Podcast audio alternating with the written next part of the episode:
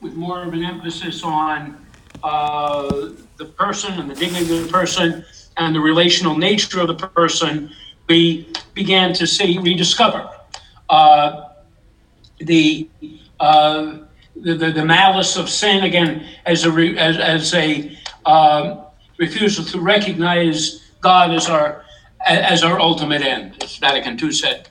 Uh, and then the, the elements of the new rite of penance. Uh, that that again the the, the idea of uh, looking not only at the kinds of sin and the number of sins we commit, but what's the root cause? What's really going on? Again, going back to the scriptures, that external manifestation of sin as by being an external expression of an internal power that it has over us. Uh, that even after baptism, uh, that tug of war, that concupiscence would still remain. Uh, again, that the idea of original sin. Original sin, not a personal, actual sin, not morally culpable on our part, but we have the effects of it. That it was a, you know, to use an example, it was a knockdown punch. Didn't knock us out, but it, it knocked us down. And, you know, though we retain our, uh, our, our, our dignity, we still have the relics, as some people call it, of original sin. Again, that, that, that, that tendency to be tempted, that tendency to be, uh, to have that, that pull within us, that we must constantly, uh, you know, with God's help, uh, we can move forward. So those are uh, of, uh, uh, uh, you know some points. Again, the idea of what happens to us in baptism is, especially in relation to original sin, baptism is not simply the restoration, you might say, of original justice. In other words, baptism doesn't take us back to the Garden of Eden. Baptism moves us beyond it to something better, something that transcends it. Uh, a life of union, loving union with God. Uh, so you, it's, it's dealing with a, uh, that's why the, the, the, the, power of baptism, that's why the early church saw it as, for lack of a better word, a game changer. It, it, it forgave, it canceled out all sins, uh, and therefore, going back to what we saw earlier, the problem what do you do if there is a post baptismal fall? Uh, that, that wasn't in the program. But human nature being what it is, obviously there had to be a way to deal with it. And that goes back to the whole, yeah, we, you know, we, we, we rehearse again the, the idea of the whole history of the, the, the development of the sacrament of penance. You know, so I think that we need uh, a healthy understanding of sin and the power of sin uh, so that we don't take it lightly. Because what happens if we take it lightly, or you know, uh, you know, then then it it multiplies. uh, we become we become soft. So again, with, with the whole history, uh, you know, the idea of uh, a series of venial sins. We'll, we'll, we'll talk about what that term means. But a series of of, of venial sins uh, or, or, or, or a, a, lack of uh, awareness of, of the reality of sin in our life can ultimately lead uh, to us becoming uh, very vulnerable to a very serious life changing, eternity changing sin. Uh, you know, simply because we have let it go. The example for that would be uh, an analogy, you might say, would be uh, the uh, a husband, let's say, could be a wife, but but a husband who you know uh, just spends more and more time doing his own thing. You know that he maybe uh, works late, uh, you know, many times, or he you know he he he spends more time, you know, with his friends than uh, than than he does spend at home sometimes. And there's no yelling and screaming. There's no pots and pans being thrown around. But one day, uh, he comes home and there's a note on the door saying that uh, from his wife saying, uh, you know, uh, I've taken the kids and we've gone back to my mother. And the guy is beside himself saying, well, I didn't, it wasn't, I didn't want this to happen. This isn't what I wanted. I didn't mean for this to happen. But that's the point. it was gradually building up to the point where uh, it ended. the relationship ended. And that's the same way. He I don't need to go to confession. I don't do anything. You know, uh, what do I do? You know, uh, I, I, don't need, you know, uh, uh it, it's, I do this, I do that. It's not, I, we get casual about it. And again, we reach the point of then just losing our, our, our fervor, losing our, our, well, our love, you know, uh, become lukewarm as we're reading in the in the, in the book of Revelation, uh, in the office of readings these days, you know, be hot or cold, but if you're warm, it's spray out of your mouth. Uh, you know, the, that, that cup of coffee that's been sitting there for three hours. You know, put ice in it, make it iced coffee, put it in the microwave, but you're not going to take it as it is.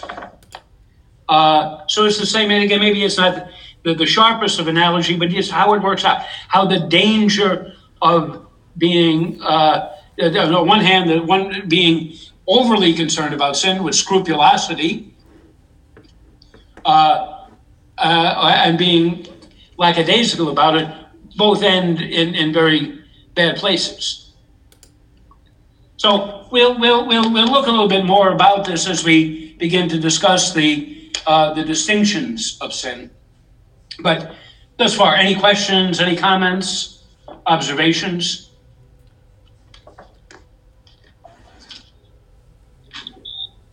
Monsignor, could you go into a little more background or detail maybe on how baptism takes us beyond uh, the Garden of Eden? Well, in, in the sense that it, would be, it, baptism is, it, it incorporates us into Christ. Uh, literally, we put on, as St. Paul says, we put on Christ. Uh, so there was a, uh, you know, a, a, a relationship with uh, the the, uh, the, the, or, or what uh, what do you call it? Uh, the Eastern Church sometimes would use the word deification.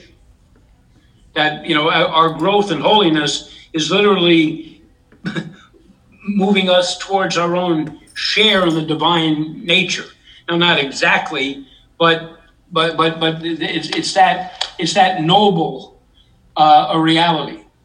You know, so to be incorporated into into Christ and to be incorporated into the, um, the, the, the mystical body of Christ with this supernatural destiny, uh, it takes us beyond, you know, where Adam and Eve were, even though they were, you know, prior to the, what we call the fall, they were um, sinless and in the right relationship with God. But it was, it, it, baptism is, is that much more you know, that's why St. Paul would say, forget about, you know, it, it, he says it very poetically, there does not exist anymore—a male or female, Jew or Greek, Scythian or freeman, slave or free man, or what, what, what the, the, new identity of living in Christ uh, with a the, the guarantee. Well, I mean, with with with with the, with the guarantee that one way or the other we're going to live forever um, is, is in a puts us in a different spot than simply, let's say, original justice uh, in, in, that sense. Yeah.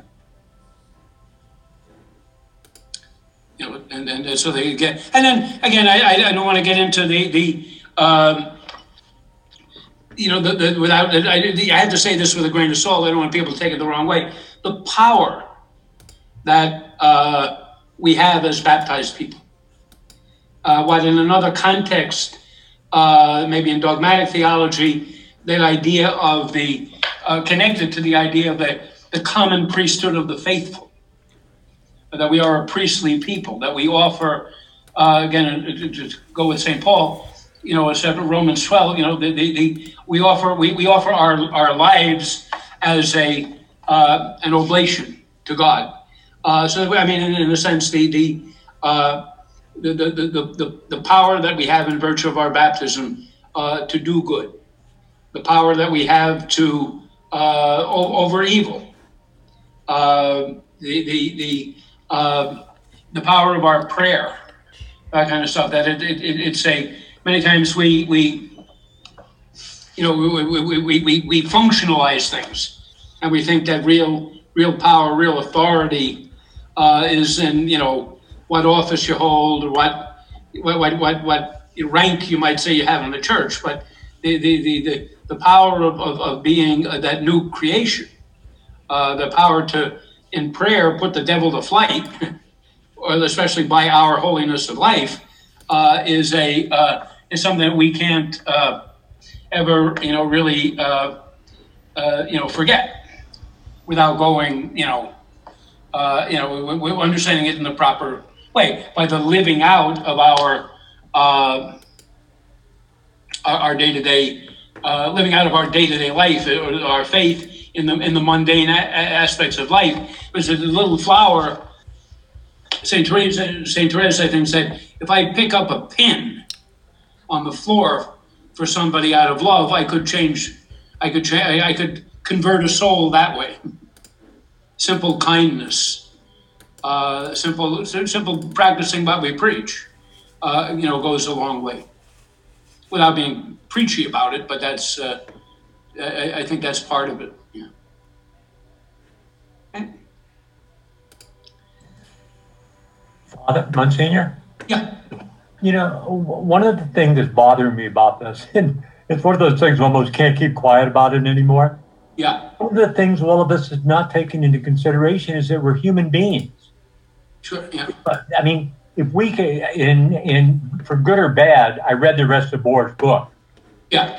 Okay. In some parts, I'm sorry I did, but Yeah. uh, the I mean, for instance, he calls us to a level that I don't think a human being can live to. Okay. because of The- the- that, if, you know, we have the guilt that keeps on giving, Hey, as you that's why, that's why God put Ireland on the map. That's right. That's right. But my, my, my point is, is that we can talk about, you know, from a moral standpoint. Yeah. And if, if we were to try to get up and to preach this every Sunday, our churches would be as empty on a permanent basis as they are now on a temporary basis. I, yeah. Where do you divide the line? How, how Yeah, no, I, I it's, it's a good question. It is a very good question because I think that um, there, there, there's a, I, I think it is finding a balance. Um, let me give you an example. Uh, mean, uh, you, you, you, one of the things I think I, I don't know whether you mentioned last week, a couple of weeks ago, the, uh, the, the there is one of the one of the reasons I think we were talking about why we might have lost a certain sense of sin is that there is a uh, a tendency of an overly pes- uh, overly optimistic understanding of human nature, uh, or that we, we, we don't often advert to the fact that how how difficult sometimes it is, uh, you know, to to live the life of discipleship, uh, or, or just or just how difficult it is to live, uh, you know, to, to live life in this world. I mean, it, it, it, we were, I mean, if we don't understand that over the last two months or so, uh, we, we, we, you know, we can at least get that much out of it. So I think we have to be, we have to, to understand, I just say, to, to, to, be, to be honest with ourselves and to be, to realize that we, we are, we don't save ourselves. uh, and we can't save ourselves. Thank God for that. Exactly. So we do need a savior. So that that that that that that, humility that comes from recognizing uh, our our our our you know our, our poverty uh, before the richness of God. Or, or some people say that as much as God is related to us, God is still always totally other. We can't, we can, St. Thomas said, if you imagine what God is, whatever you're imagining isn't God.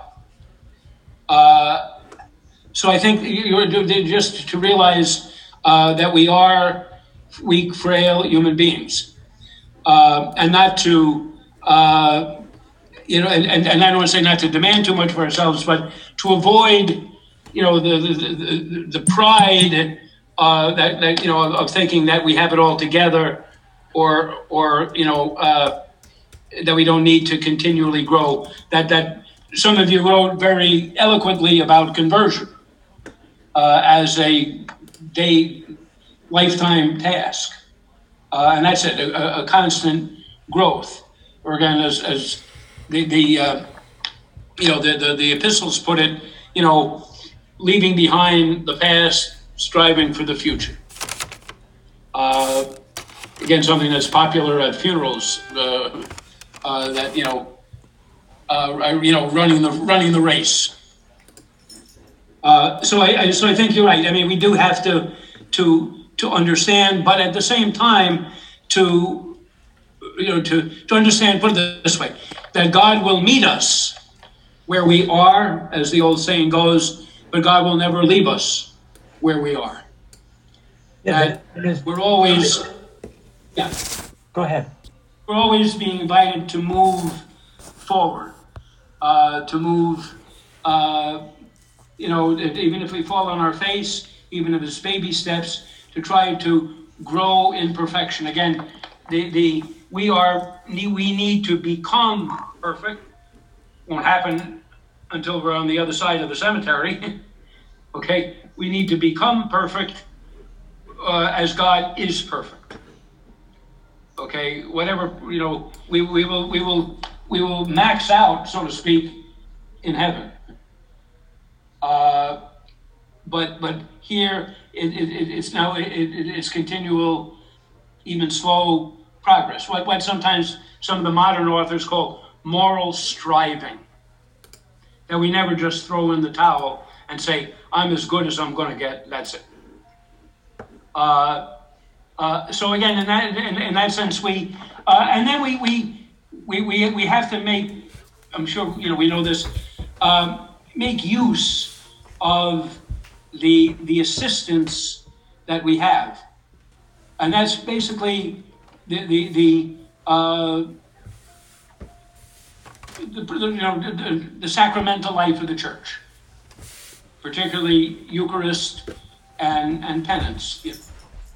Uh, this is a little bit off the the the the, uh, the topic, but then I think enough related to it uh, to, to, maybe to, to be helpful.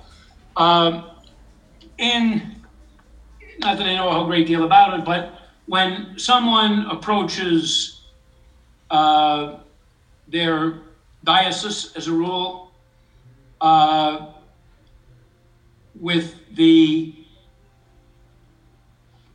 experience, as they see it, of perhaps being under some kind of demonic oppression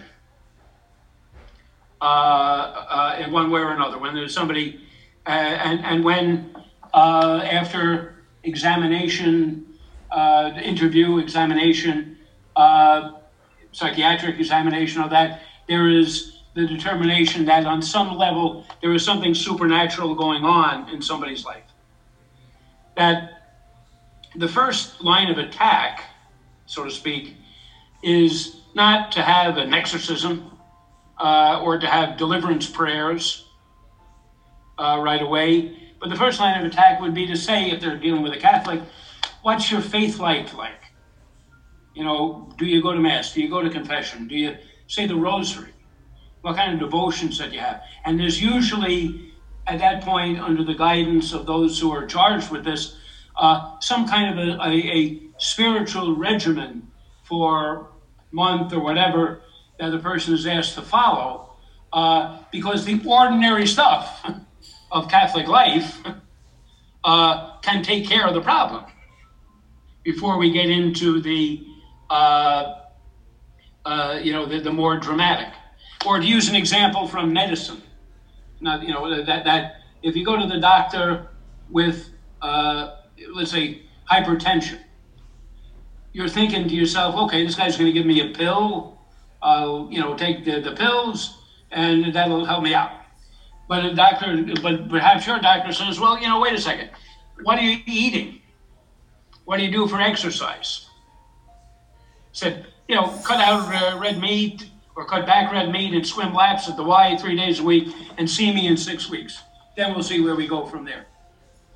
See, the idea what I'm making is that the the uh, even in that, that broken humanity, even in that uh, uh, you know that, that that human nature, there is still the the the the church gives us medicine, so to speak, or gives us strength to move on a little bit, uh, to make to make uh, progress again. You know, uh, with, with with God's with God's grace.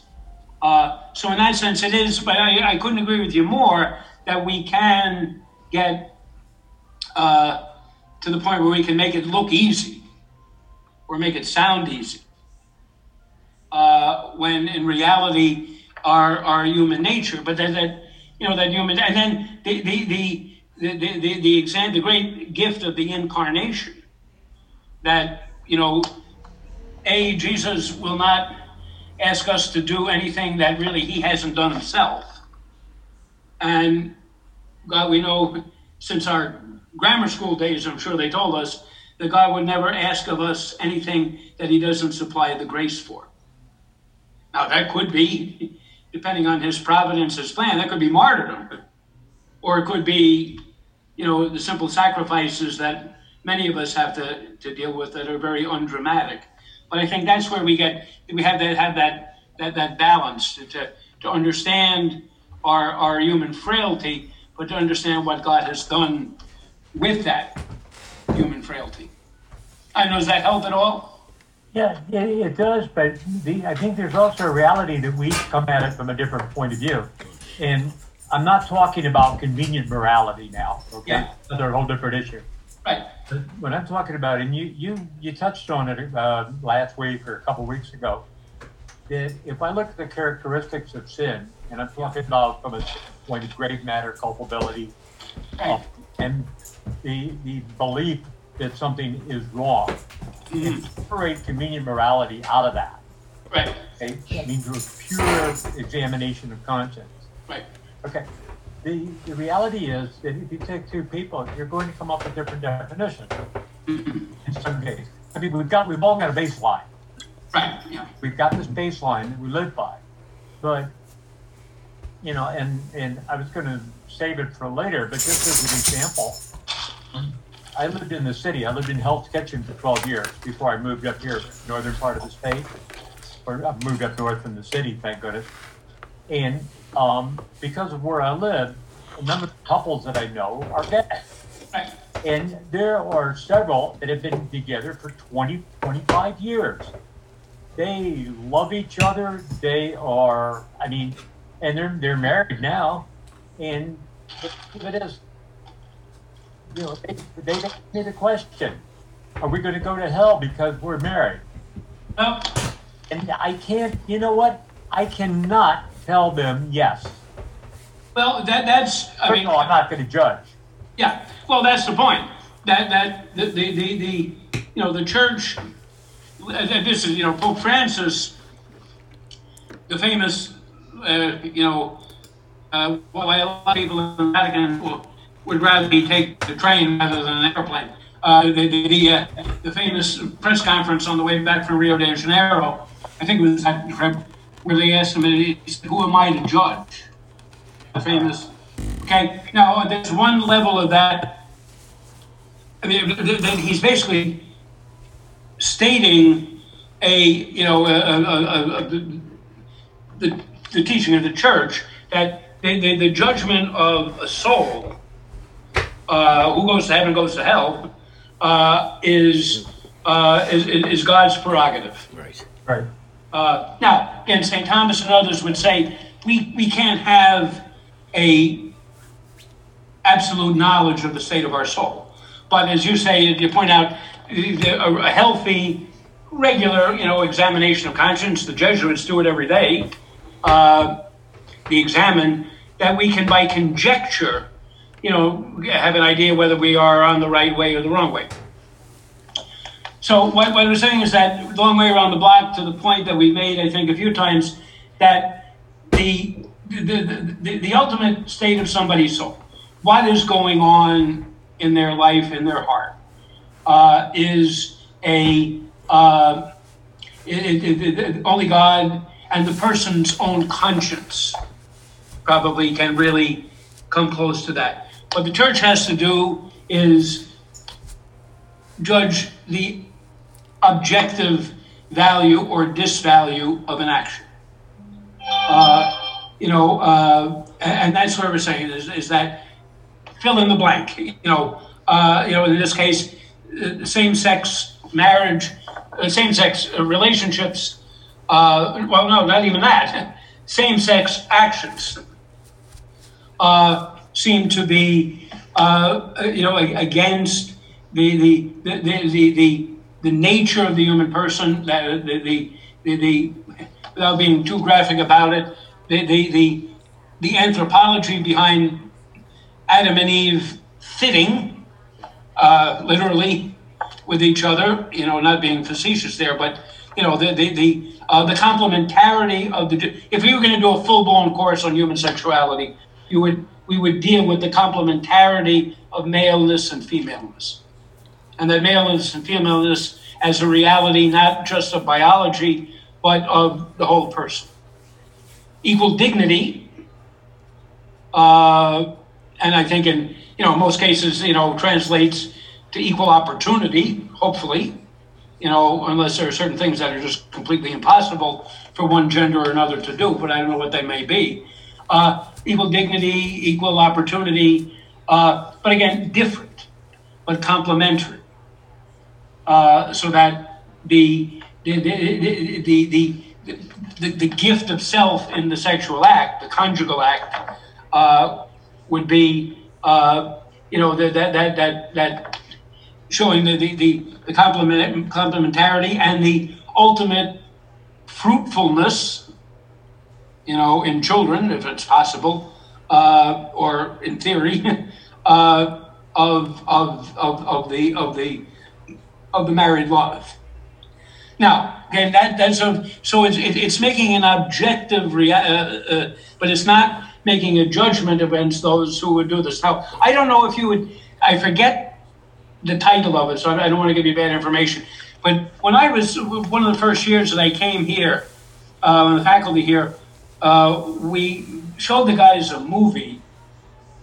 That's a true, I mean, what a movie. I mean, it was like a, a documentary about two men uh, in the music industry.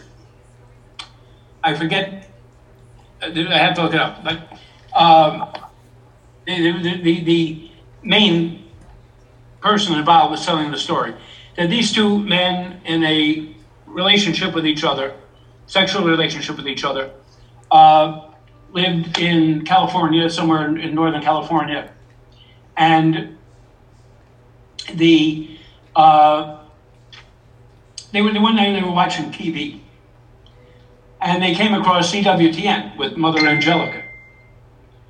And, you know, they, you might, they, they kind of, you know, started laughing at her, ridiculing her, and all of that. But one of them, something, I don't know what the topic was, something struck him.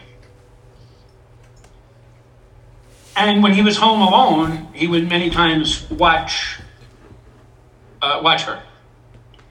Until one day, he gets into his car, and it's somewhere up in, you know, the not in on the outskirts, near Northern California. You know, he, he drives, and he said for the first time in 25, 30 years, he goes to confession.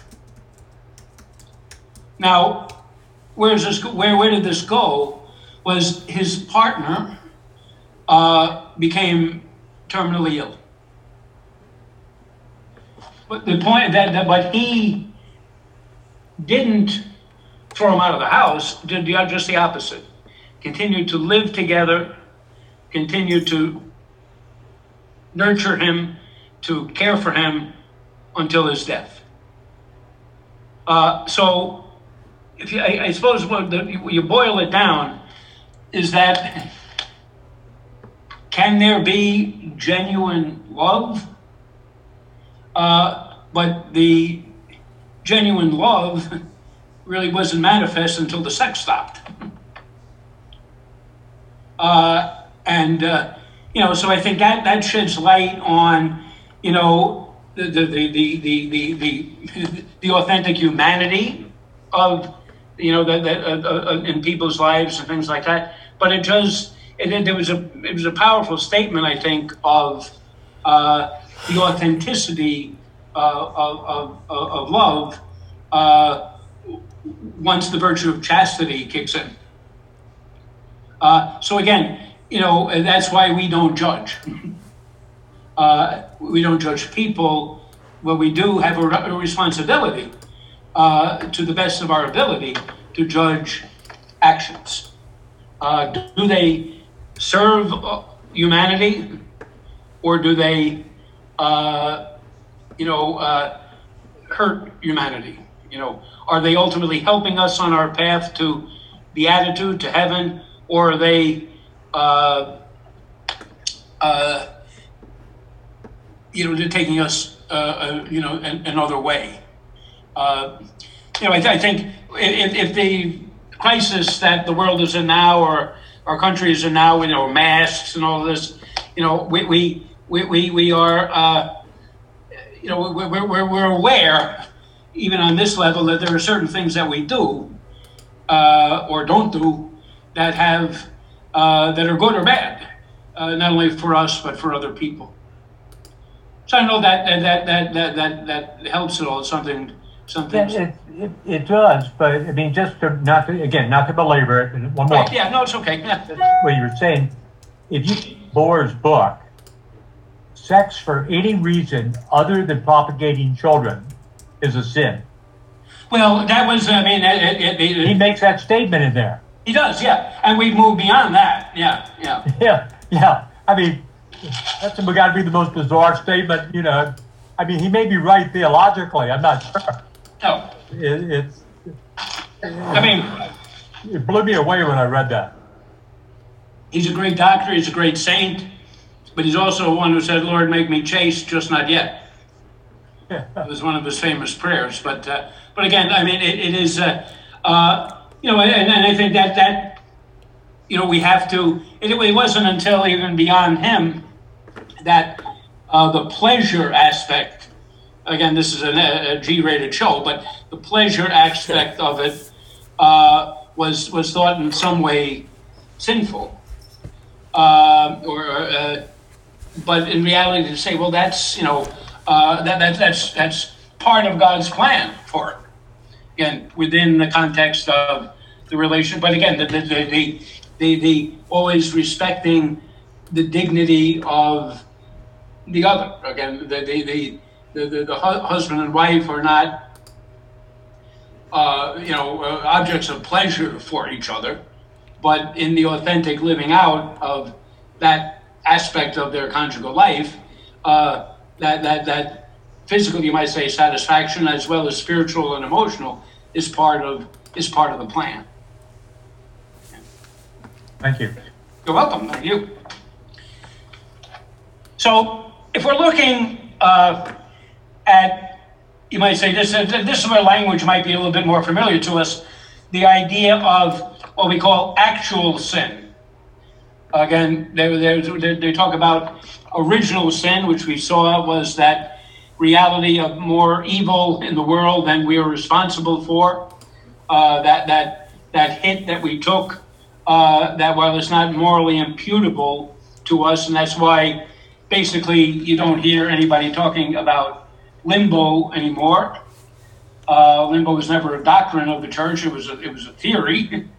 Uh, uh, but but as, as time went on, I think we we we we, we, don't uh, speak of it. Uh, but but the idea of uh, a the, the, when we talk about sin in a you know in, in, in, in a technical sense what we're talking about is actual sin Actual sin are, are those actions which we, uh, making use of our reason, making use of our freedom, uh, that we, uh, making use of a moral judgment, that we freely choose, uh, uh, not, not simply the, the violation of a norm, uh, not simply the violation of a law, but through those things, we choose essentially uh, ourself uh, uh, over the way of God. Now, again, somebody with a lot more finesse in, in psychology uh, would, would, you know, would, would help us. I, you know, would would a sane person deliberately choose evil? Uh, you know, would, would, would I um, would, I deliberately choose to do something that I know is going to have a negative impact on me, both here and perhaps hereafter? So what really is happening again? It goes back to some of the things that we saw when we talked about the moral act or moral judgment. Is that many times what I'm doing is perhaps confusing uh, something looks good to me. Uh, it, it, I, I, that I, to use the, the expression that Lonergan, whose name we use, would say, I'm choosing uh, a merely apparent good as opposed to the real good. Okay, I don't decide to rob the bank because uh, I am attracted to evil but I choose to rob the bank because the idea of that extra cash uh, is, is a good for me. That I make it through whatever processes of mind, rationalization. I say this is, you know, uh, or in other words, I want what I want now. Uh, you know, so it, it, it's so in that sense, we're not, you know, we, we, we don't want sin to be, you know, that I have to shake my fist at God formally, though some people could do that. Uh, but most of us don't. Uh, most of us, uh, you know, don't really intend, you might say, to uh, to to offend God or to offend human dignity. But the choices that we make put us in that position. So we don't want to so, you might say, formalize it that we make it, I'm not sinning unless I, you know, get in God's face, nor do we want to water it down to the point that I never sin. Uh, so we, we, we need to look at it in a, you know, in a, in a balanced way. So the, uh, the, the, that leads us to the, the, the classical d- definitions, you might say, of the difference between uh, mortal sin and venial sin. Uh, the, uh, the, the, the, so, so again, actual sin or personal sin that through the exercise of my freedom I accept uh, and ratify a false value. Uh, the uh, uh, the example, the biblical example, you might say, would be Luke 15, the famous you know, parable of the prodigal son, the son chooses to be lost. He's Father, Father, give me what I want now. Okay, instant gratification. I want what I, I want my inheritance while you're still, you know, this side of the the earth. Uh, and then I go away, uh, literally get lost, uh, self-seeking. Uh, again, I, am it's all inward directed. That's why the guy ends up with the pigs. He's totally isolated. Uh, and um, the the, the uh, so that, that, that, that's that's one example. Another example that maybe is even more uh, terrifying for us uh, would be uh, Matthew 25, the Last Judgment, where people are condemned not because of deliberate malice, uh, but because of insensitivity uh, or indifference. Again, when you know we say that each human person deserves a response, that has some teeth in it. So how we react to the hungry, to the thirsty, to the sick, so forth and so on.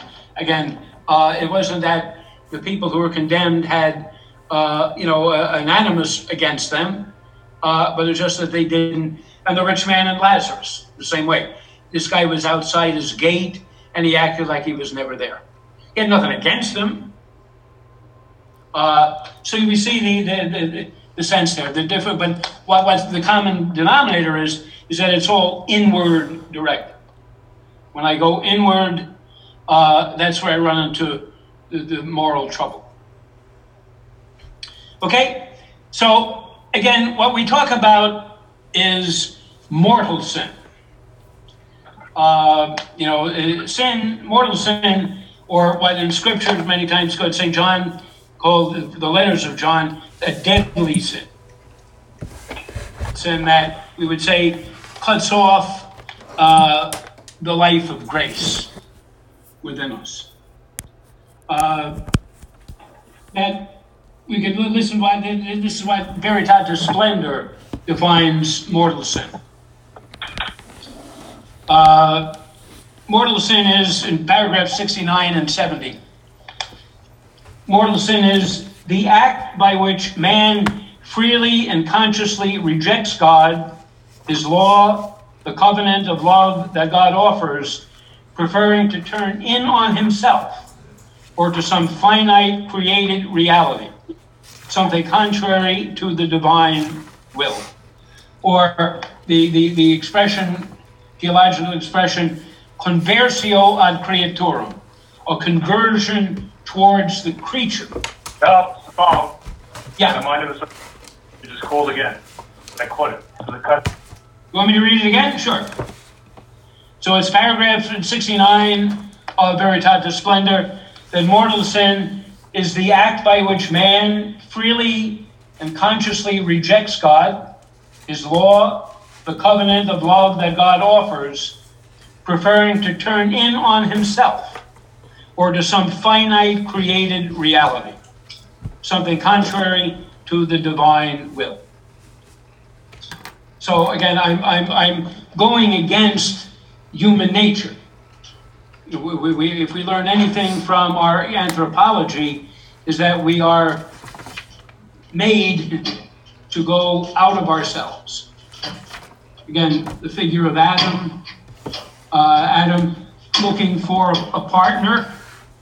You know, there, there's nature, there's animals. It isn't until he gets to Eve, the other human being, that he finds the suitable partner. The the uh, but the idea, the dynamic is he's looking to get out of his own his his loneliness. So the, the, the fundamental energy, what you want of human nature is to go out of ourselves. Problem is when we the, the sin comes is the opposite. It is a conversion towards ourselves rather than a conversion towards God and to others. Uh, so again, it is, and that's you know that, that, that that's a, a difficult thing. Because again we are in a world in which we are, uh, without being preachy about it or sound like I'm on a soapbox, we're in a world where it's constantly easy for us to be into ourselves, uh, to, to spend a whole lot of time worrying about number one uh, in big ways and small ways. Uh, again, I remember an article back in American Magazine in the in the in the 90s. Um, it was tongue in cheek, but it was talking about political correctness and that how you know like a, a that that a, a shoplifter is called an alternative purchaser. Uh, and the point they were making was that we walk on eggshells around each other because we don't want to offend anybody. So we don't call each other out uh, because we don't want anybody's feelings to be hurt. Uh, and and that, that's that's the danger there is that, that is, you know, we, we, we're becoming soft. You know, uh, that, that we, we, everything is okay because again, we don't want anybody to feel bad. Uh, again, some of that is a caricature, but some of it is, is if you have the book by Robert Bellah from the 90s, Habits of the Heart. Uh, so dated now, but you can read about this dynamic in there. You know, that we, we, we uh, uh, or, or at another level is say, go to a gym, uh, the, play, the gym is filled with mirrors. You know, we like to work ourselves into a sweat and get in shape and then admire ourselves in the process. Uh, so the, the, the, the, the idea is that we are turning into ourselves and or, or in the process, we are fixing on a created reality rather than the create than the creator. And whatever it might be, maybe a, physical pleasure. Uh, you know, um, could be money, could be power, could be something, anything that other than God. So it's those two di- di- di- dimensions that make what we would call mortal sin. Now, how do you know what sin is mortal? And that's where we get the famous, um, the the uh, things that we probably are aware of, the uh, the, the, the need to have uh, several factors, several uh, conditions, you might say, met before a sin could be called mortal. Uh, and that would be the, uh, the need to have grave matter. Now, what is grave matter? Again, Bohr and the, the Catechism would say grave matter is a moral object substantially affecting an important moral value. So again, we're talking about uh, something that's that's that's qualitative as well as you know quantifiable. Uh, that uh, for, for a mortal sin to be mortal, uh, it really needs to be serious. Uh, and then again, it's not, we- we- not that we carry around a spiritual slide rule, but I think we also have to make use of our common sense. For instance, we might, so if you were of a certain age and went to, let's say, a Catholic grammar school, somebody might have told us that it was a mortal sin to talk in the hallway. Well, no.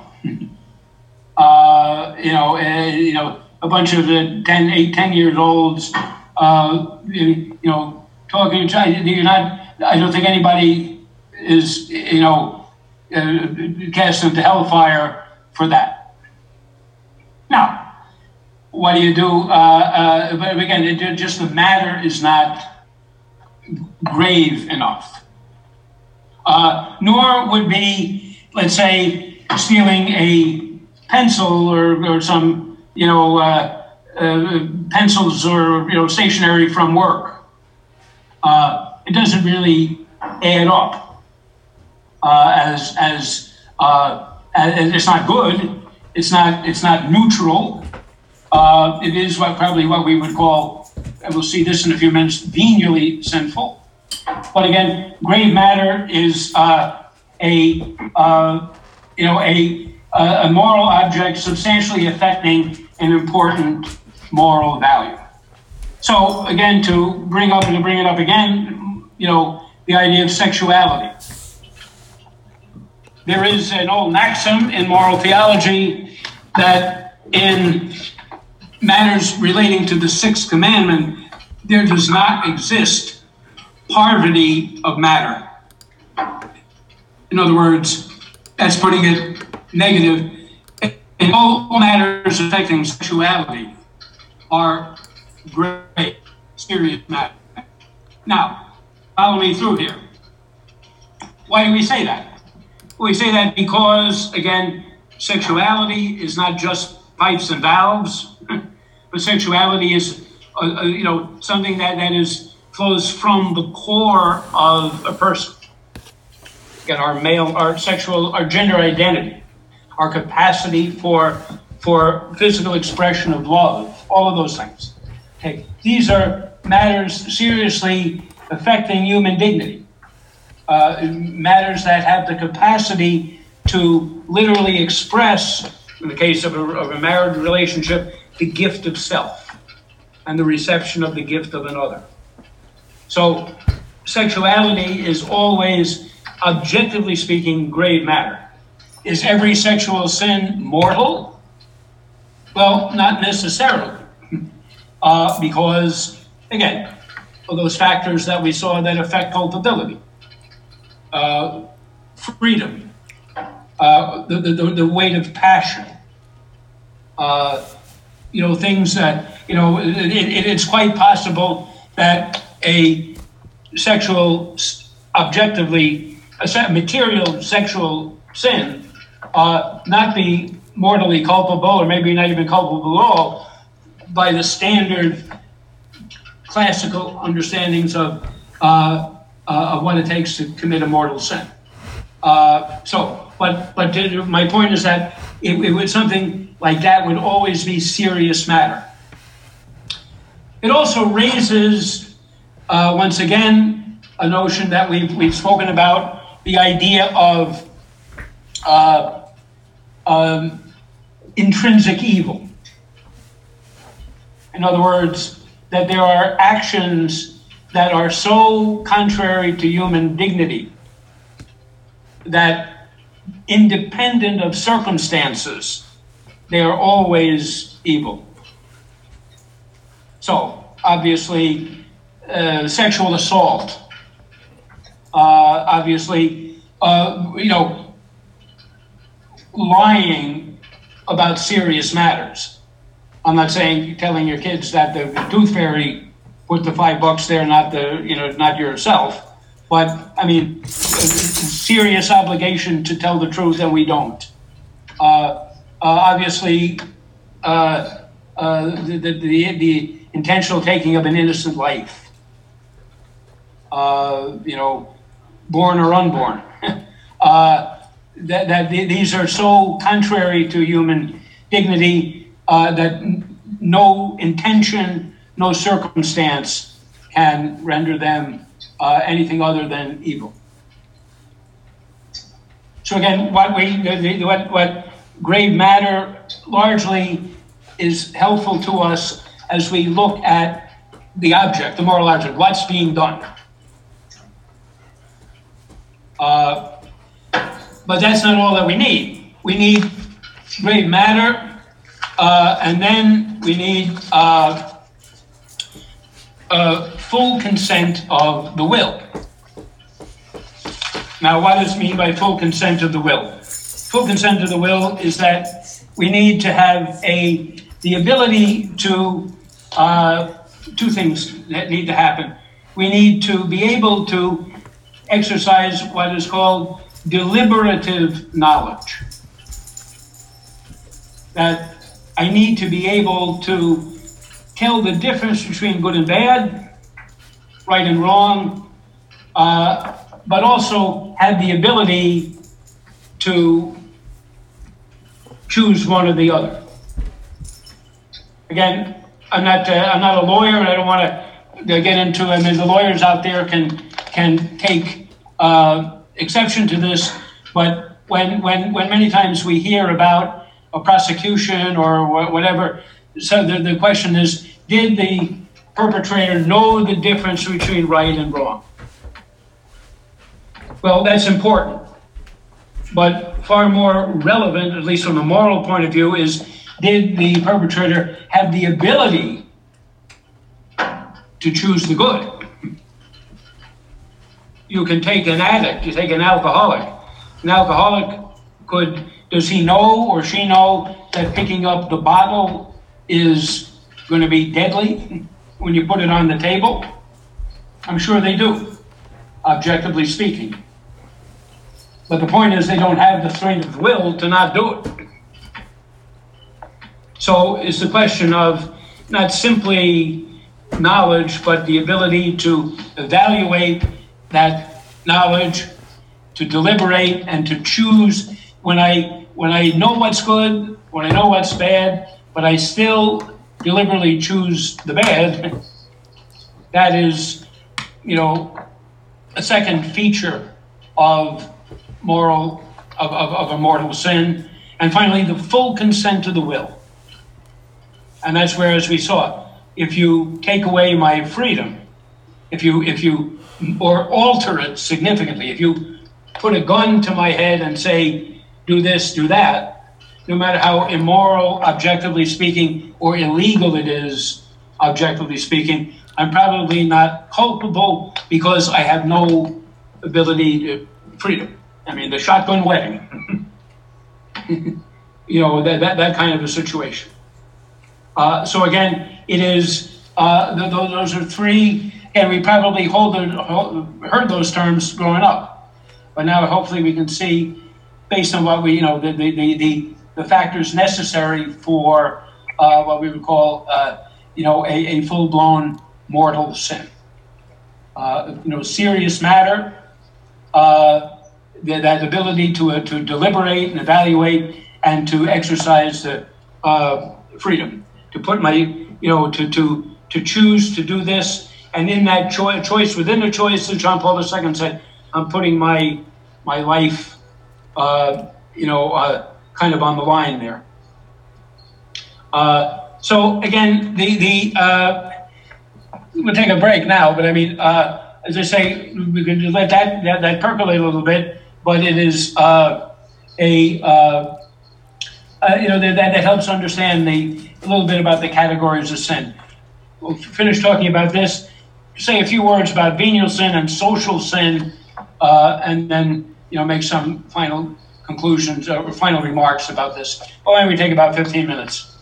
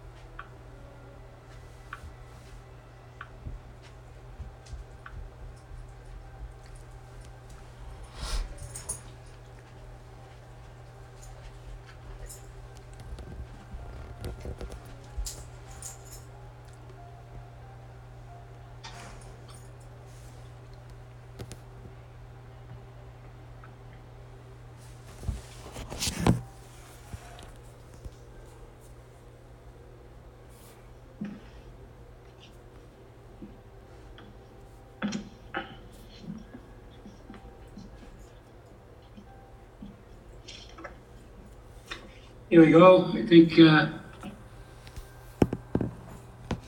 everybody pretty much there.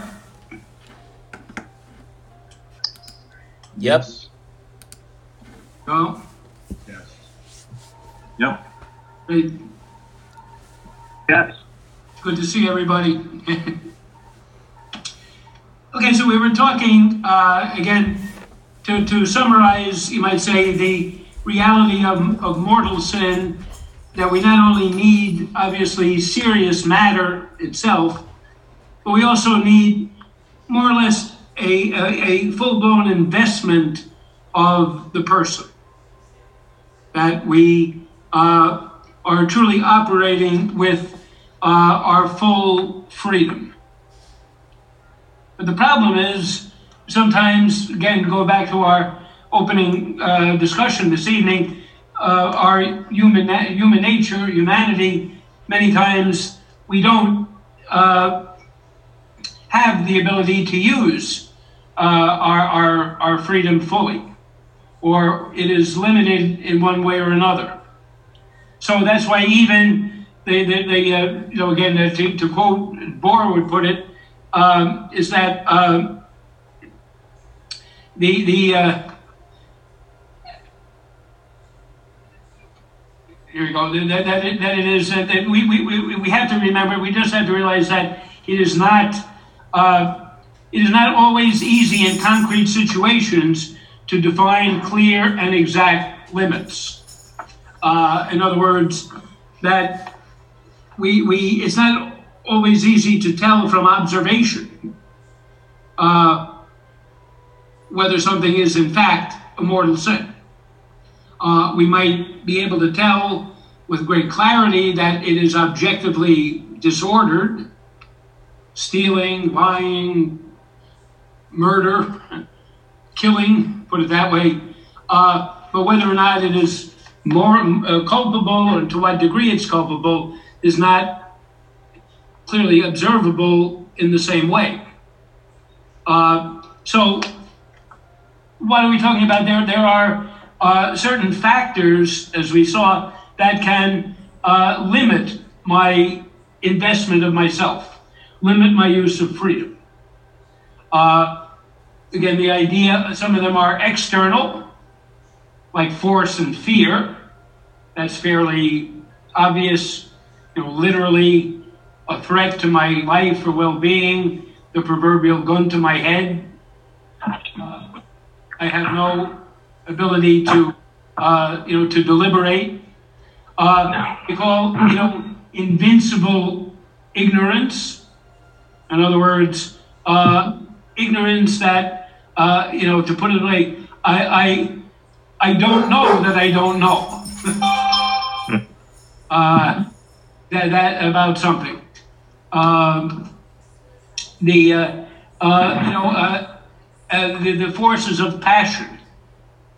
Again, that's the, you know, especially, you might say, in matters sexual. Uh, the, the, the, uh, you know, for psychological reasons, somebody is, is under a great deal of tension, pressure.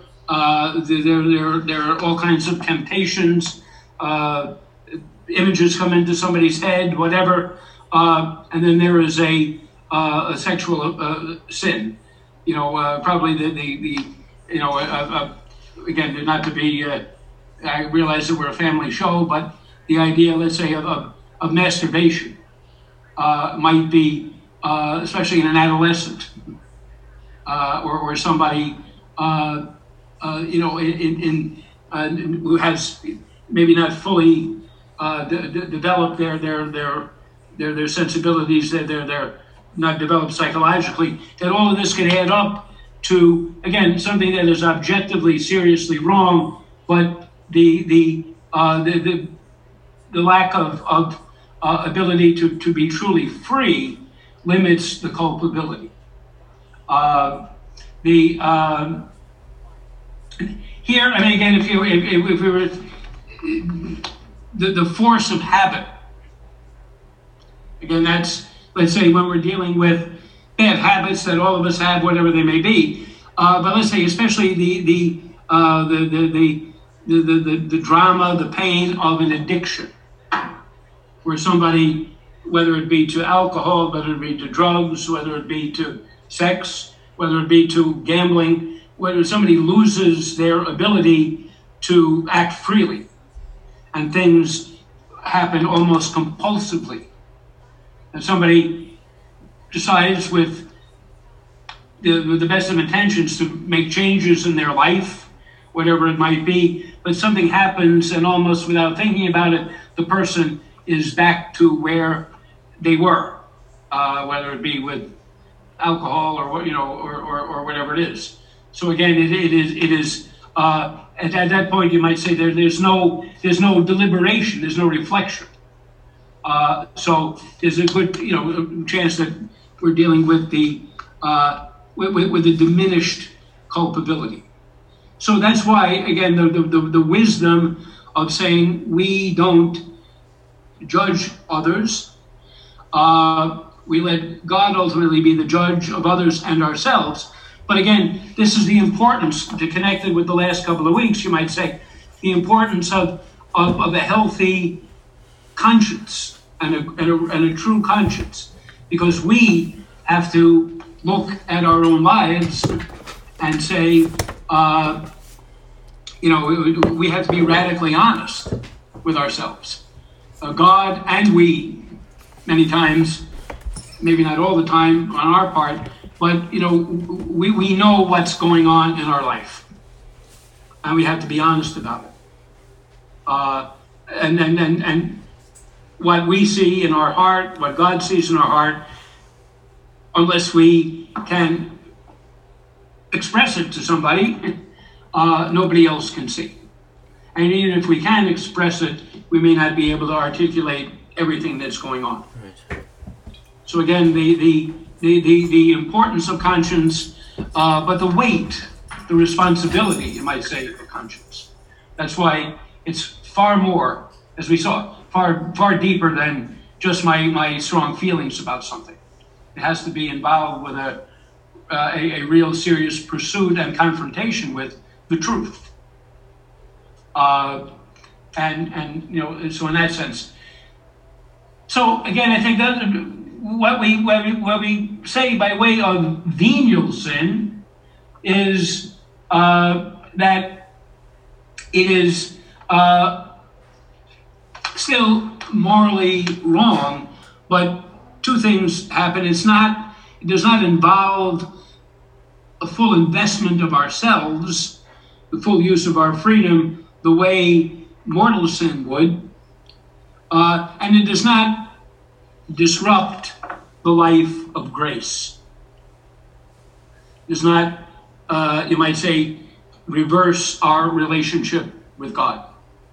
In mortal sin, full blown mortal sin, I, as it were, stop my life, turn away from God back into myself. It's a refusal of God's offer of grace. That doesn't happen in venial sin.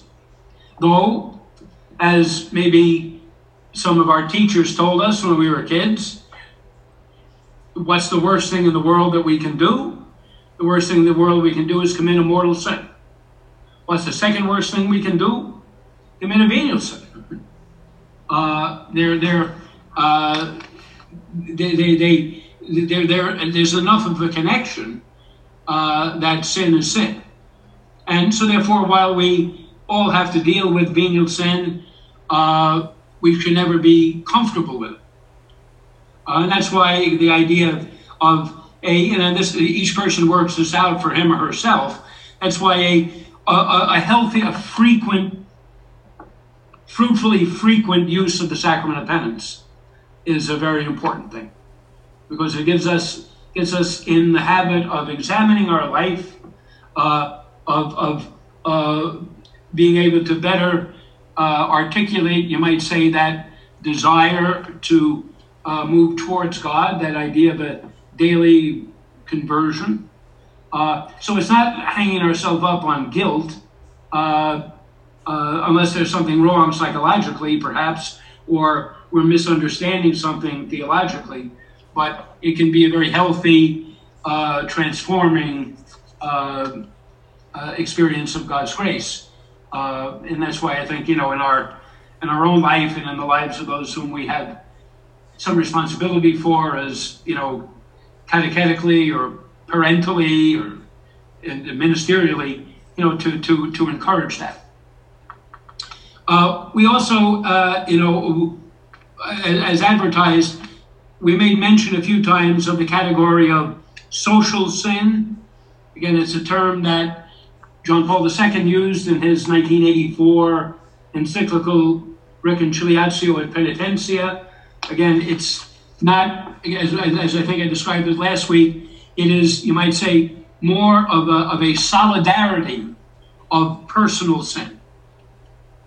So again, repeated acts of injustice let's say again, let's use race, repeated acts of racism by you know many people, you know, build up a uh, a, a racist system. But it's not that that system, you know, sins. Institutions don't sin, but people do. Uh, so again, what it highlights is the consequences of sin And that's the, the, the, the you might say the public, I'll use quotes, the public nature of sin. Now, that's not something that we are used to thinking about. We, we, when we, when we examine our conscience, most of what we accuse ourselves of, you might say, is not publicly known, unless I, you know, flew off the handle or did something on national TV or something like that. But rather, it's, it's, it's much of what's going on is going on inside of me, or acts of uh, thought, or acts of, of things that, that are not, not, not widely known. Uh, but still, as I say, my, you know, putting it more positively, my growth in holiness makes the church a more radiant uh, uh, light, the lumen gentium, the light of the nations, pointing out the way to Christ. And my sin, even my deepest, darkest, most secret sin, diminishes that light. So our virtue and our sin have an effect on each other. Uh, and and you know, I, that so that idea of, of of sin having consequences in the social order uh, is is you know very uh, uh, is something to keep to, to, to keep in mind. Again, uh, it's not social sin is not a separate category, you might say, of, of it, it, it, is, it is a solidarity uh, of, of personal sins. So, any, any questions on that so far? That that that you know would be basically the uh, understanding of, uh, of of a mortal and venial sin. I think what we did was try to put sin in its proper context. Uh, Monsignor, yeah, I, I do have a question. This is Vincent speaking. sure, Vincent. Um, in, in regards to something which I've actually already had questions from uh, parishioners about, you know, even as just a, a diaconate candidate, and it's something that's come about um, more so this week. Earlier this week, you know, we, we had the, the sad news of um, uh, Dr. Uh, Breen from uh, New York uh, Presbyterian, I believe it was, the ER doctor who committed suicide. Right, suicide. And um, the, the the question of sin that's unresolvable resolvable on the part of the sin. um, you know it, it, uh, it the, the feeling that you know that, that is a sin but Yeah. now she does not have the opportunity to resolve it through any sort of, of, of reconciliation Uh, the question I've had from parishioners uh, a lot, usually about uh, loved ones that have committed suicide, is God is have mercy. there any chance of them um, uh, Oh, is that- resolving? Oh, sure. Now, uh, And it- yeah, I'm not, I'll let you finish the, the uh, well, uh, I, I'd just like to hear your your Sure. uh, your thoughts on it. On The, the, um, what, what you're, you're pointing out, obviously, the objective malice, the objective evil of Yes. taking one's own life. Again, it is, uh, you know, the the the the, uh, the good of life is God's gift. We're its stewards. Uh, so again, what we're talking about is you, you're you're right on target about the objective evil of it. Now, the church, especially in, in at least in, in, in, in as far as I, you know, know, and I'm going to be, you know, 39 next week. No, no, no. Uh, uh, the the, the uh, uh, is that what, the, what the church basically says is that it, we make a presumption that the, the, the life is such a precious gift. Life is so, uh, you know, like it's, it's, it's, our second nature many times to, to, to preserve our life and all this. The idea is that for someone to get to the point in his or her life that they feel the only way to get out from someone uh, uh, from some pain uh, is to end one's life is the, the, the presumption is that they're not acting uh, you to say acting in their right mind they're not acting it with the full use of their freedom so therefore we would you know as far as we would not obviously deny christian burial though there was a time when we did we would not deny christian burial to someone who takes his or her own life. And, you know, we, we, we you know, in a real sense, just to make a presumption that God, God of God's mercy. Uh, that, that, that if somebody was felt that that was it had to do something as radical, and so contrary to human nature, you might say, as that that it could not possibly be explained by somebody who is acting with the with the ability to be fully morally responsible. So, short answer is that they should now. I mean, we shouldn't be presumptuous of any of us, but that, that, that people who uh, are wrestling with the with the loss of a loved one through suicide should in no way uh, despair of their eternal happiness, their eternal salvation, and that you know it's like God has you know embraced them in His mercy, understanding that you know they were not acting with full moral culpability. So, Thank you, Monsignor. yeah, no. What about assisted suicide? Assisted suicide again, uh, and and some of our medical folks, you know, if they're on on online, can help me here better than I can. But assisted suicide, when we, uh, depending on you're talking about the, the the person doing the assisting or the person you might say receiving the assistance. Uh, the, the, the person receiving the assistance, again, I would many times put them, you know, you could, it, it, they could very possibly fit into the, like the case of suicide that we just discussed. Uh, you know, uh, the, the, the what, what I'm told, you know, by people who know an awful lot more about the, the dying process, um, is that and it doesn't have to be dying. It could be just the, the, the experience of, of illness. And I think probably a lot of people are, are experiencing this right now, is that we can take care of a lot of things. We can manage a lot of symptoms. Uh, a doctor that I, uh, you know, used to be on committees with would say that with palliative care, generally speaking, there is no reason why somebody has to die in pain today. I'm sure you know, it, it, it's not an absolute statement, but generally we can we can do one thing we can take away is the isolation that a person feels by being ill, perhaps, or certainly by being uh, you know close to death. You can have the whole world praying for you.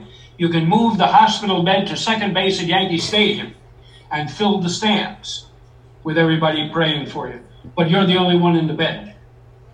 Uh, so, so what, many, what happens many times is that people feel a sense of abandonment, or feel a sense of loneliness, uh, or a sense of being a burden on others. When in reality, uh, you know, uh, I'm not saying I'm not trying to make it sound simple, but attending to those human and spiritual needs can help people to, you know, see a certain even an amount of of, of dignity uh, you know, and, and receive a certain amount of comfort.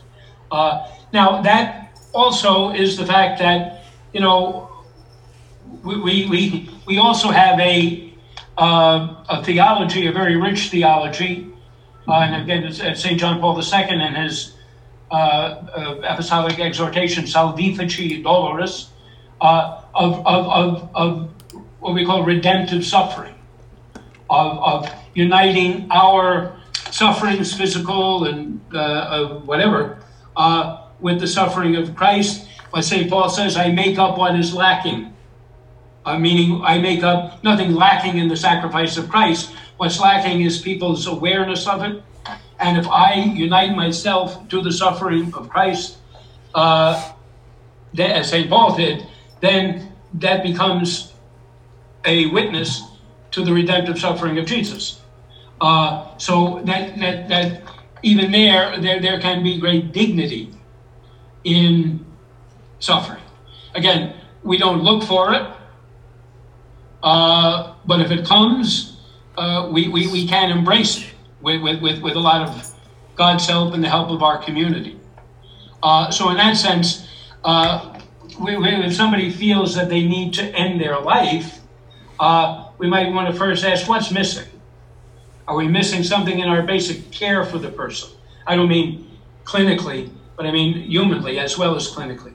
Uh, are we perhaps not, uh, you know, is there something that we can offer with regards to, you know, find meaning in that in that situation of suffering? Uh, but again, when we're talking about, you know, ultimately an act of euthanasia, and euthanasia is defined as an act or omission which seeks to, in, either in itself or by intention, uh, to end life as a way to avoid all suffering. Uh, I mean, uh, people can be, I'm not trying to make light of, of how far people can be driven, you might say, but again, the, the, the idea of a of a life without suffering or suffering that we can turn on and turn off just isn't a full embrace of human life or human reality. Uh, so again, it's easy for I mean, I always I'm, I'm not trying to pompously, you know, pronounce on this without you know, but you know, understanding the real pain that some people are in. But but the idea of uh, again, are, are we uh, are we seeking to to uh, are we missing you know an, an opportunity, uh, or or are we you know again is it the it, it's in the final analysis it's an example of us being you know forgetting that we're stewards of our life, not lords of our life.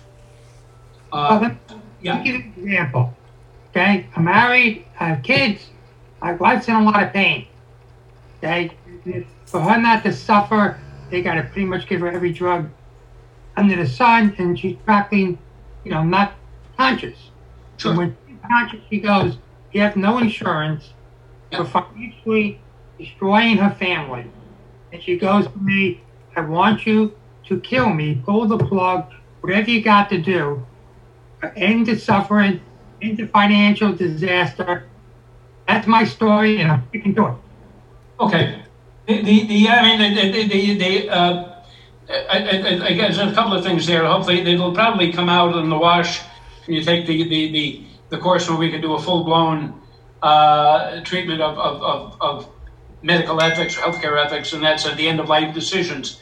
But the, the, idea about when, when we're talking about pain, I mean, uh, uh, there are many forms of pain, but if you're talking about physical pain, um, there, there's a whole set of ways to respond to that with regards to the use of, uh, I guess what we call palliative, palliative care, uh, of uh, allowing, trying to find that balance between managing the pain, which person, you know, would naturally want to have relief from, and the medical profession would naturally want to try to offer. Uh, but also at the same time, we don't like to talk about this, but dying is one of the most important things we do in life.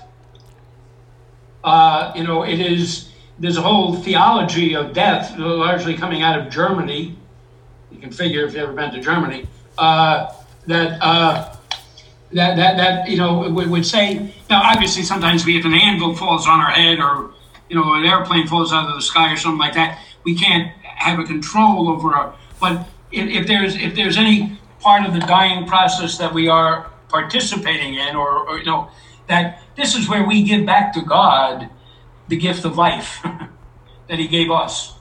This is where the divine investment which God made in giving us life, we do our best to uh, prepare to show Him the return. So, dying is a time when we want to, uh, if, you know, from our perspective, take advantage of the sacraments. Dying is a time when we would want to, if we can, take advantage of burying the hatchet with Aunt Tilly and Yakima over that fight that we had 30 years ago what they call Irish Alzheimer's. You forget everything but the grudges. Uh, uh, you know, so there's a lot of lot, a lot of stuff that you that, that would helpful for me to be somewhat conscious for. So clinically, I need to do my best to uh, you know the, we have to hopefully maybe it's not possible sometimes to keep me comfortable, but keep me this side of La La Land so that I can do these things uh, as I prepare to meet, uh, you know, uh, my, my, my maker eyeball to eyeball. Uh, so in that sense, uh, we, we have to realize that, uh, you know, the, the, the, the, my point being is that we have to use the best possible with regards to the, the you know, the, the, to deal with the physical situation. The financial situation, again, that can, that, that, that, I, I don't have any easy answers for that. I mean, strictly speaking, uh, there might be, uh, I mean, I guess if you push it, you could, uh, excessive cost could be one of those factors that make a, uh, a, a, a, treatment uh, or a therapy uh, extraordinary. Uh, you know, uh, but what, that, that, that, but I, I don't know. Uh, I, would be very careful about pushing it that way in that in that sense. Uh, but but, but that, those are some things I would respond to to that way. But in the final analysis, again, we have to realize that we don't. You know, there are certain decisions that we just don't make as human beings. So there's a lot more to be to be said, and a lot more. I mean, that's that these how how the dots connect. What you're talking about is a real problem: the cost of healthcare. People, you know, with with insurance, now no insurance or whatever. so that's where you take the, the the medical ethics connects with social ethics. Why we say, for instance, that a certain level of healthcare is a human right. Uh, you know, that much we can agree with Bernie Sanders on for different reasons.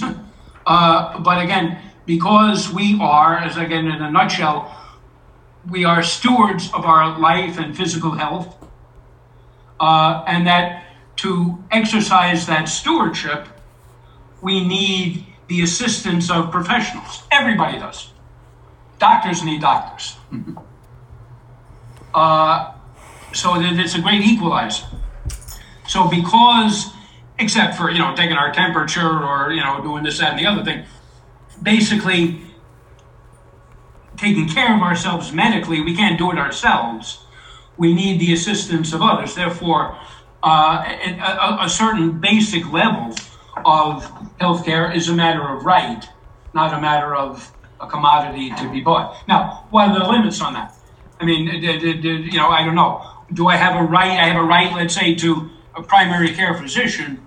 Uh, but again, if I want to consult a Viennese surgeon, I can't expect the public to foot the bill for that. Uh, but there is some, you know, but, but, but, but the basic principle is that, uh, you know, healthcare is more a, a right than it is a, a, a, a, a, a commercial object. So that's how, you know, so that, that's how I think, you know, the, the, the, the, the special topics in moral theology kind of, uh, you know, uh, interpenetrate you know, with each other. So it's kind of fascinating in that sense. Uh, Monsignor? Yeah. Yeah, so uh, Victoria, uh, her mic doesn't work, but she had a question. So is it okay if I read it? Sure. All right, so the question was uh, if you help someone commit or encourage someone to commit a mortal sin, and once it's done, is it now a mortal sin for both of you or only for the person who actually committed it? Okay, there, there's a couple of things there, and, and one somebody I forget who was kind enough to send me an email about the issue of scandal. Uh, so this might might might uh, address that. What I think Victoria uh, it, it, might be referring to is that, and, and, and uh, I think, speaks about it a little bit in, in the end of that chapter, and we spoke about it uh, to a little bit, uh, or the, the idea of cooperation, or the idea of being an accomplice, or in our language, material cooperation, formal cooperation. So when Victoria, when you say if, if, if I help, if you help me commit a mortal sin, uh, the, the, the difference would be how much do you know about what I'm doing? How how helpful are you? Uh, as opposed, uh, uh, you know, so for instance, if I say I'm going to go, hey Victoria, my car's in the shop. I'm going to go, uh, you know, hold up the Empire State City Casino uh, at gunpoint. Uh, you know, will you will you come along with me? I'll, uh, you know, uh, we'll go to the diner afterwards. You know, for coffee.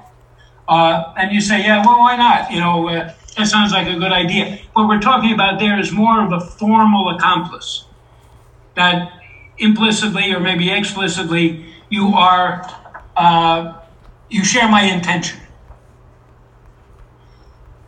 So there would be a mortal sin on my part that you're facil- knowingly and willingly facilitating. Uh, so that, that that would that would probably include both of us. It's different from what we might call what we do call material cooperation, meaning I simply say to you, uh, Victoria, can you give me a lift to uh, uh, the Empire State uh, City Casino? Uh, I have to go in and do something. I'll be out in 20 minutes. Can give me a lift back to the seminary? I tell you nothing beyond that. You have no idea what I did in there. Uh, then that is no culpability at all. Probably, you know, you're, you're just doing a good deed in good faith. You don't share my intention, and though you did facilitate my uh, committing the act, you didn't share in the intention of it. Therefore, there would be, uh, you know, no, no, no culpability there in that sense. So that's that's in, in a nutshell. But at least we see the idea, uh, you know, to, to maybe helpful, you know, in, in thinking things through would be how how much help did I give? Did I really facilitate something? Uh, and the, the, the, the more help I gave uh, incurs the, the, the possibility of guilt, and the less help I give makes the thing more remote. Uh, and uh, did I share, most importantly, did I share in the evil intention? Uh, uh, uh, and if I, you know, it, it, it, that, that, that's basically the difference there. I hope that's. She That's says, all. "Thank you, Monsignor." Sure. Monsignor, let, this Rob, let me, let me carry that one step further. Let's say there's somebody you don't like Yeah. and you tell someone, say, well, I wish somebody would take care of that person and knock them off. Yeah. And they do, Yeah. okay? Well, I mean, it is, yeah, I mean, it it is at least careless speech in that sense. I mean, but I don't know if you, I mean, again, objectively speaking, uh, you can make a, you know, uh, a, uh, uh, you know, an assistant DA could lick their chops over that, uh, you know, because objectively speaking, you, you were, you were making the offer. But I don't know how you demonstrate that you really didn't mean it. Uh, but, but again, that's the, uh, you know, it, it, I mean, uh, it, you know, if you, if, if somebody really didn't mean it and somebody took you up on it, I mean, I'm sure there would be, culpability would be, moral culpability would be limited. Where it stands legally, I just don't know enough about that. In other words, it's a matter of whether it's a sin of intent or not. Do you really mean you want that person knocked off? Yeah. And just make it a figure of speech. Exactly. Yeah. Exactly. Yeah. Yeah. And again, how you know that you know how how do other people interpret what we say? You know, that's why you know you know that's that's why the the, the, the St. James was onto something when he said the tongue can be a great weapon. You know that, that even even sometimes without our knowledge of it or our without sometimes it can simply get away from us. Even in it doesn't have to be as big as bumping somebody up. Yeah. And also, Monsignor, you can have an, an accomplice, whether it's in, in, in suicide or theft or, murder, whatever, could be under distress that would alleviate the fact that. Absolutely. Yeah. Yeah. So it's not necessarily a mortal sin for the accomplice if he's under duress of the same sort. Exactly, yeah, because that, that's always a factor, the, the, the, the, the ability to, uh, you know, the, the, the use of freedom, yeah. Yeah, Or, or the, or the, or the constrictions upon freedom.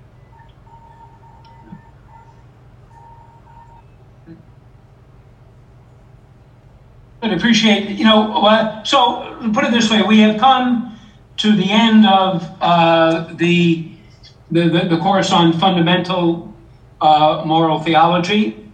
Uh, again, the way the book is constructed was that there was these three other chapters uh, that would fill out, again, Bohr's presentation of the Catholic moral tradition. But, you know, historically, so to speak, that, uh, you know, in the fundamental course rarely has, you know, uh, it, over the years been possible to do, you know, m- most people who teach this course, like, you know, maybe do a, a, a, a day uh, or session on, on, on, on, you know, trying to, to, to, to set these things up. Historic, again, the, the historical part of it is that uh, the, uh, especially the deacon candidates, uh, based on, you know, pastoral experience or questions, uh, you know, felt the need for more.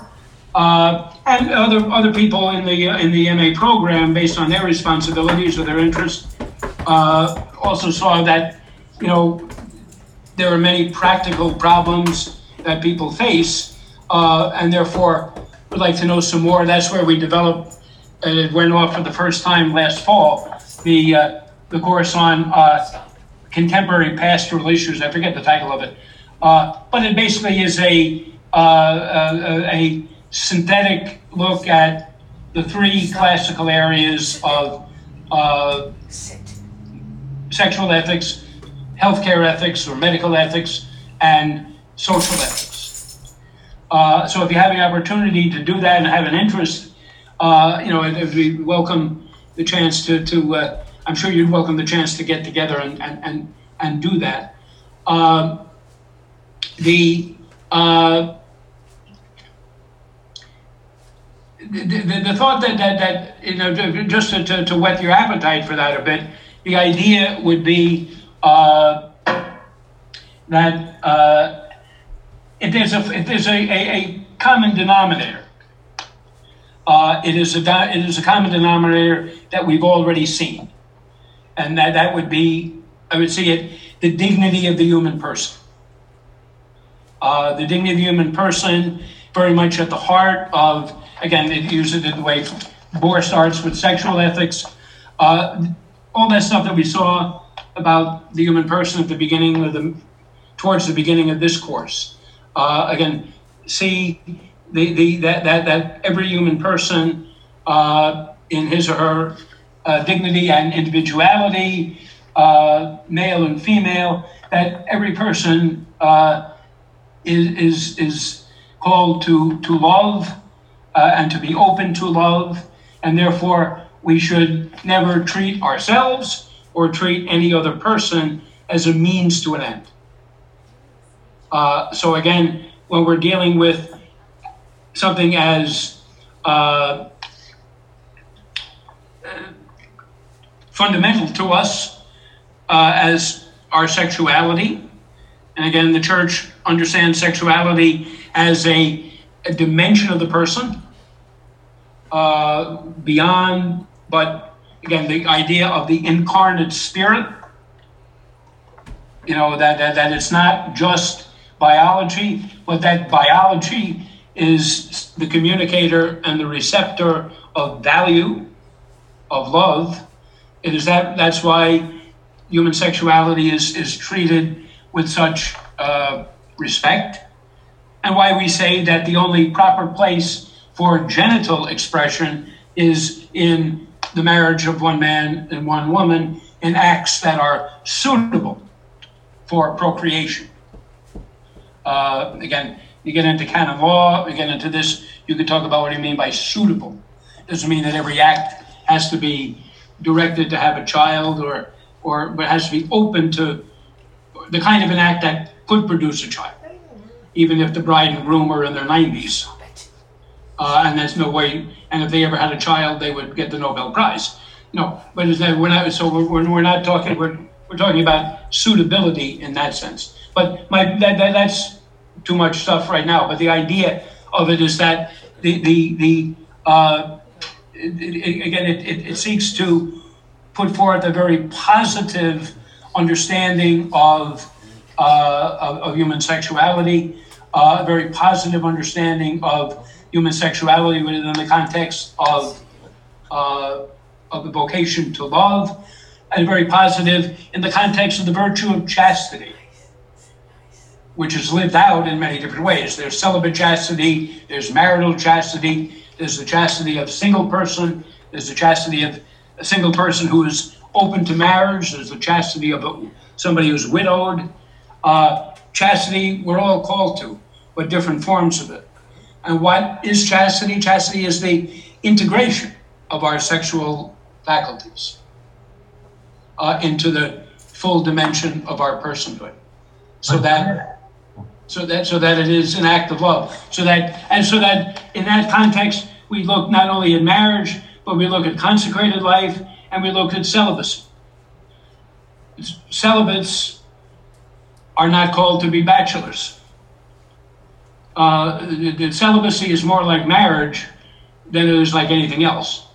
Okay, so that I, I, I, I you know, I don't have a wife and a family not so I can sit around and take care of myself, but that I can use my capacity to love uh, by building up the, the, the, the, the church, particularly the people who are uh, who I'm most responsible for. Uh, so again, the the, uh, the, the the marital uh, the marital nature of it. Uh, again, for Cardinal Dolan, as long as I've known him, uh, has often said that he wouldn't want to ordain anybody who didn't want to get married. Now, he doesn't mean, you know, a guy is conflicted, uh, no, but, but he means that somebody, he wouldn't want to ordain, he wouldn't want any priest not to have a tremendous uh, esteem for uh, and even attraction to married life, understanding that the Lord has called him to another form of spousal love. That is, he would generously and joyfully accept. Uh, so again, I'm, I'm, you know, there, there'll be a lot more you can say about it, but again, the dignity of the human person. Transfer it to the other categories, the dignity of the human person in medical contexts. Again, the the the, the uh, uh, the, again, that the idea of stewardship of our health and, and bodily integrity. You know, that, that, that, that, that we, we accept and appreciate the gift of life, even though it is by nature uh, limited, even though by sooner or later it's going to break down physically, one time or another, but still to, to see that, that, that uh, being made in God's image and likeness with the, the you know the, the, dignity and the mission that we've been given is uh, is something that is to be respected. So again, from there flows all kinds of uh, you know discussions about uh, the nature of of, of, of, of, of care, nature of treatment, uh, as opposed to care. Why some treatments perhaps uh, can reach their limits.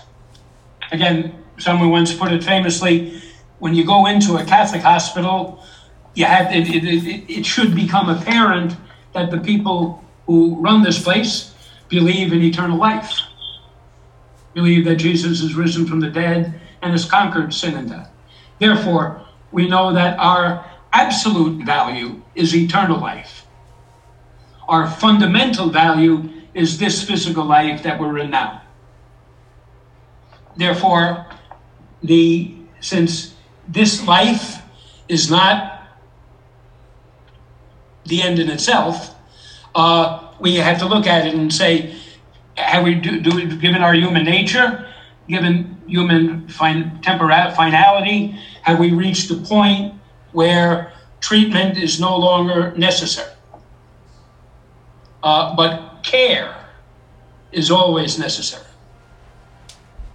And that's the distinction that brings the big discussion about the difference between, uh, you know, the, the, the, the use of artificial nutrition hydration in particular. That it is not a treatment, even though it's technically supplied, it's viewed as care, but even there, limits. That, you know, if it, if it is physically unable to do what nutrition and hydration are supposed to do. If the body's shutting down, you're going to get kidneys are shutting down and all of this stuff, and it, literally more nutrition, hydration is going to kill you. Then you can back off from that. It's not doing what food and water, so to speak, are supposed to do. Uh, and so far, I, I mean, there's a lot more we can say about that, but, but you get the idea that, that human dignity and our supernatural destiny, the full anthropology, not just limited to this world, uh.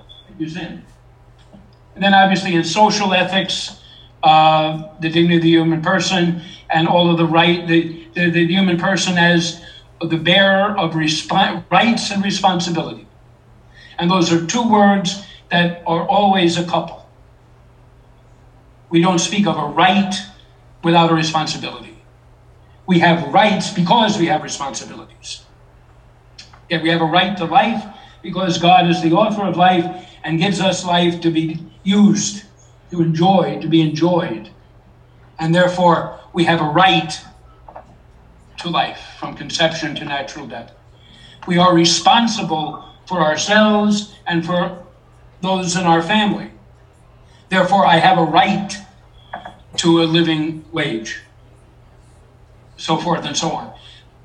In our culture, many times we talk about rights and we create them out of thin air with no responsibility attached to them. Uh, and, and, and they're, they're, somebody like Professor Mary Ann Glendon from Harvard Law School has written a great deal about that over the last 30 years or so. But again, because we have rights, because we have responsibilities, we have rights. And those rights and responsibilities, you know, are a part and parcel of our dignity of uh, as human beings. So again, the whole discussion of uh, economics, whole discussion of, uh, and especially Pope Francis has put it on the map, but it, it began before him, the whole issue of uh, the environment. It's very important today. Uh, again, the, uh, the, the, the fact that nobody owns the universal destination of created goods. Nobody owns the air. Nobody owns water. Nobody owns, you know, the atmosphere. We're all responsible for it, and we're all responsible ultimately to God who gave it to us.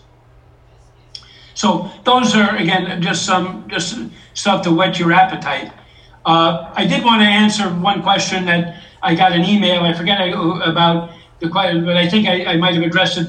The idea, in, Victoria's question, the idea of scandal, the idea of uh, what is scandal? Scandal is where I, uh, I, I lead somebody into temptation. So I, whatever it might be, you know, I, uh, uh, you know, I, I, I say, well, you know, uh, you only go to mass if you if you get something out of it. And somebody scratches their head and says, well, there's a priest saying that. You know, I, I could swear he was wrong, but you know, priest must know what he's talking about. But it doesn't seem right. You know, I put the guy into a situation of temptation. I've given scandal. Again, what are we what are we talking about over the last 20 years? The scandals in the church. Again, we, we you know on one side of our mouth we talk about the the the uh, you know intrinsic evil of sexual acts outside of marriage, and we you know have a history of of, of doing them, and we have the history of doing them in, in a predatory way on God's most innocent people. It puts people, uh, it, it, it, it, literally it puts us what a scandal is, a stumbling block. These guys are a bunch of hypocrites. Who needs the church? So forth and so on. So you get the idea of the, uh, of again, that the public nature of sin. So I don't know what we can, we can do. Uh, uh, as I say, uh, if you'd like, next Wednesday, uh, I can be here. I, I don't see anything uh, problem. We can we can just you know, make it optional. Whoever wants to come on, uh, we can bat around a few questions that you might have. Obviously, uh, we, we couldn't do anything systematically, but if there are certain questions that you have, we can we can do that. Uh, but again, if people, uh, it, it, since technically this is the last class day, it would not be uh, obligatory for anybody. Uh, but so if, if you want to do that, that's that's fine with me. Uh, but at this juncture, uh, I just want to say thank you uh, for your kindness, your patience. Uh, thank you for your uh, attentiveness to this in a historic way. who, who- whoever would have thought that we would end up where we are, uh, you know, uh, doing this uh, via Zoom and all that, words that in our vocabulary that we never heard of a month ago, you know, social distancing or, you know, uh, things like that. You know what we, we know what we were talking about. Now it's like second nature. But I thank you. I hope. I know we were a big group, uh, but I hope, of course, in some way it's been helpful to you. Uh, uh, you certainly are in my prayers as you continue the the journey towards the degree and the or the or the or- ordination or your own interest in theology or any way that I can be of of help or assistance. So we remember each other in in, in prayer and uh, uh, good luck with whatever else you're studying and working on. And uh, as I say, look literally look forward to seeing you around the campus. Thank you. Thank you. Thank Thank you. you, Monsignor. Thank you, Monsignor. Thank you very much. Thank you, Monsignor. God bless. Thank you. Monsignor. My pleasure. Thank you. Great so as I job. say, I'll, I'll be here next week for whoever wants to come on. Okey doke. Thank you. Night. Stay safe. Thank